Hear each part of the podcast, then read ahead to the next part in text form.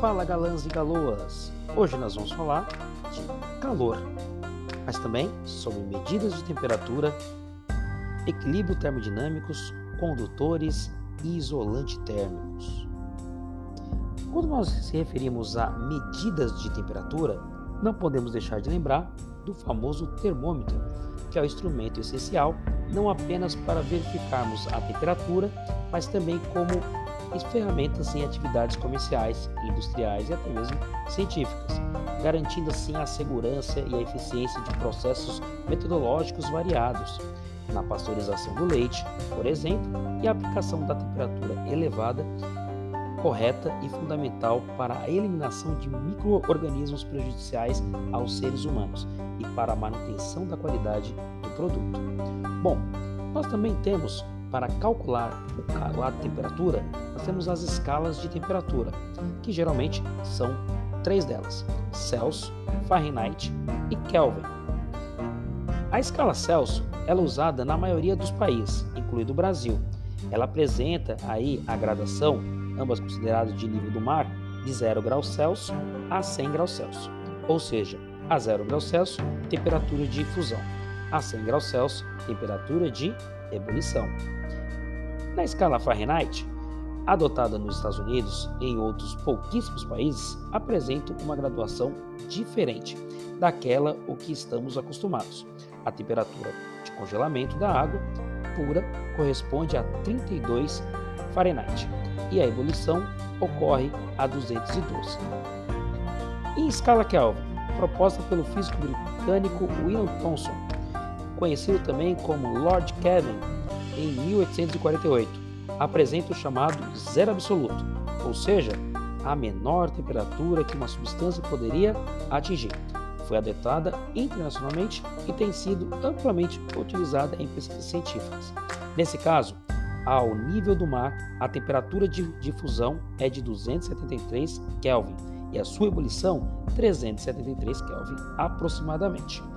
Bom, pensando nessas três tipos de, de temperatura ou de escala de temperatura, nós temos aí logo em seguida a fórmula a qual nós podemos transformar uma escala em outra. A primeira que eu irei ditar para vocês é quanto à escala Celsius, ok? Ela é calculada, né, por C igual a F menos 32 dividido por 1,8. Ok? C significa a medida em graus Celsius e ELF significa medida em Fahrenheit. Ok? Bom, temos outras fórmulas a qual nós também podemos transformar. Se eu por acaso quiser usar a escala Fahrenheit, eu iria usar então a fórmula Fahrenheit é igual a 1,8 vezes C mais 32. Lembrando que F é o Fahrenheit e C é a escala Celsius. E agora para transformar Kelvin em Celsius, eu tenho lá Celsius é igual a K menos 273. Lembrando que C é Celsius e K representa a escala Kelvin. Agora para achar Kelvin em Fahrenheit. Kelvin é igual a Celsius mais 273, ou seja, K igual a C mais 273. Temperatura e calor. Quando nós falamos de temperatura e calor, não podemos se esquecer o seguinte: existe algo chamado de energia cinética, ok? Que é associada ao movimento de determinadas massas de substância então, para nós entendermos a diferença entre o conceito de temperatura e calor, precisamos relembrar os três estados físicos da matéria: sólido, líquido e gasoso, e o fato de que todas as substâncias são formadas por átomos e moléculas agregados de acordo com a temperatura e a pressão, o que são submetidos. Apesar de não nos enxergarmos, os átomos estão em constante movimento e agitação, gerando aquilo que nós iremos chamar então de energia cinética. No estado sólido, nós podemos observar a característica das moléculas bem agrupadas, unidas, compactas. Já no estado líquido, as moléculas elas estão um pouco mais dispersas e no estado gasoso estão completamente dispersas, né? Bom, esses três estados então nós podemos então exemplificar através da energia cinética que faz então o movimento da separação das massas. A temperatura expressa então a nível de energia térmica de um corpo, quanto maior a temperatura de um corpo, maior é a quantidade de energia térmica concentrada nele. Isso significa que nesse corpo a agitação dos átomos ou das moléculas é mais intensa. E o estado gasoso é caracterizado então por temperaturas maiores do que as observadas na fase líquida. Mas por outro lado, as temperaturas verificadas no estado líquido são maiores do que as detectadas no sólido, ok? E o processo de transferência então de calor ocorre até que o equilíbrio térmico seja então atingido, ou seja, que os corpos envolvidos alcancem a mesma temperatura, mesma agitação de átomos ou moléculas. Então, pensando em todos esses conceitos até agora, nós podemos então agora falar um pouquinho sobre a questão da transferência de calor por produção, certo? Ou por condução ou por convecção. Por condução, quando nós falamos de que a transferência de calor ocorre por condução, principalmente em um dia frio, onde você estiver com as mãos geladas e encostá-las em algo quente, irá senti-la que se aquecendo rapidamente.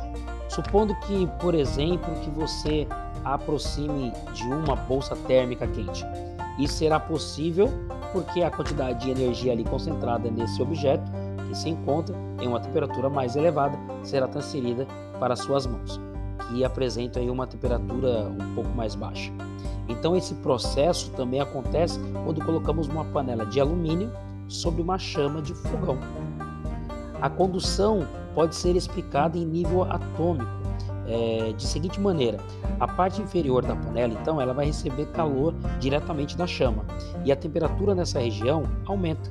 Os átomos que formam as estruturas do recipiente fica mais agitado e começam a se chocar com os outros que compõem a parte superior, que não está em contato com o fogo.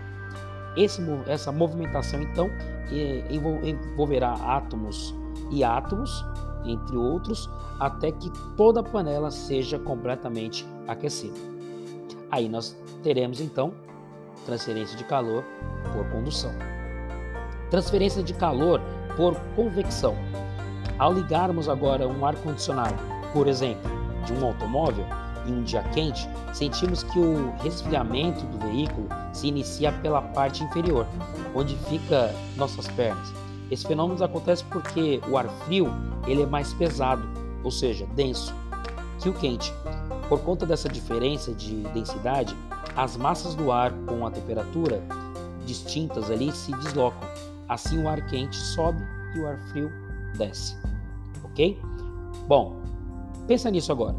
A transferência de calor por meio do processo de convecção envolve o movimento do que? Da matéria. Isto é, a passagem do ar quente através do ar frio. Ok? Bom, voltando agora, por apresentarem uma temperatura menor, as moléculas do ar que saem do aparelho do ar condicionado encontram-se em menor agitação e mais próxima uma das outras. Portanto, a densidade e o peso delas são maiores. Por ser mais pesado, o ar gelado desce, passando pelo ar mais aquecido, cujas moléculas transferem energia térmica por estarem mais agitadas.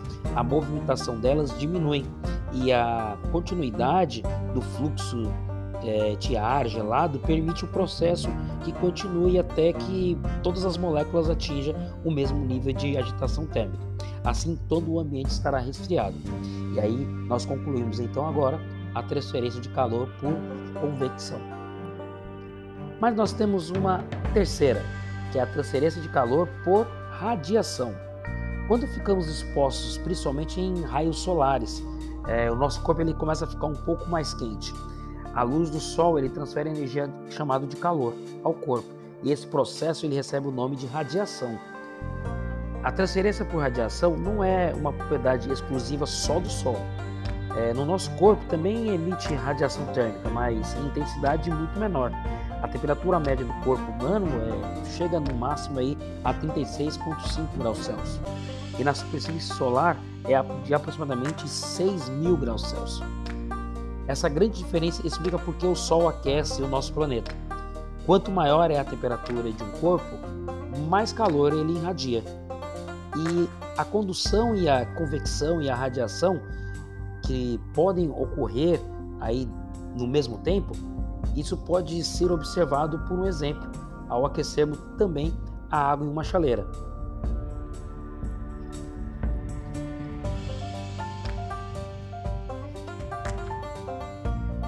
Iremos falar um pouquinho agora sobre o equilíbrio termodinâmico da Terra. Bom, quando nós falamos de equilíbrio termodinâmico, são as formas de transferência de calor que são usadas por uma área do conhecimento denominado termodinâmica. Um dos princípios básicos e fundamentais das pesquisas relacionadas a essa ciência nos diz que a natureza tudo acontece de maneira bem equilibrada, a fim de que sejam é, mantidas as condições ideais para a vida no nosso planeta.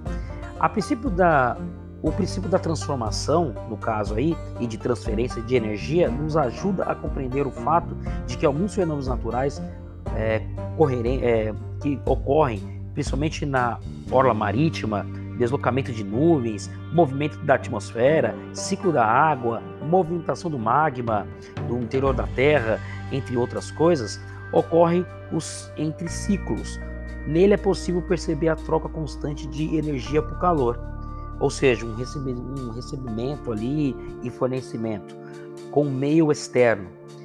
E aí, durante todo um estudo que é feito do conceito de convecção, nós conseguimos ou consegue observar sempre que quando um corpo ele é aquecido, ele torna-se mais leve e por, nesse, por esse mesmo motivo desloca-se a parte superior do sistema em que ele é encontrado. Consequentemente, corpos mais frios se dirigem às regiões mais baixas. Essa movimentação toda dos corpos apresentado temperaturas distintas é caracterizado pela troca de calor em ciclos. Se nós pensarmos então nas correntes marítimas, que é a movimentação das águas dos mares e dos oceanos, que contribuem para a determinação dos climas e para a distribuição equilibrada do calor, já que a energia solar é absorvida de maneira desigual nos diferentes pontos de, do nosso planeta, a, maioria, a maior concentração é verificada nas áreas próximas à linha do Equador, e a intensidade diminui gradativamente conforme o aumento e a proximidade que as relações e as regiões polares irão possuir. Essas diferenças de temperatura vai afetar a densidade das massas da água, que muda de lugar constantemente devido a correntes distribuindo aí o calor pelo, pelo nosso globo.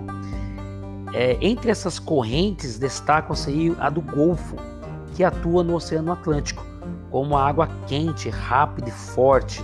A de Hubert, que influencia o Oceano Pacífico, com águas frias, ricas em animais, como peixes e micro-organismos também, vegetais, como as microalgas. Galerinha, espero que vocês tenham gostado. Fique com Deus. Ciências só para os fortes.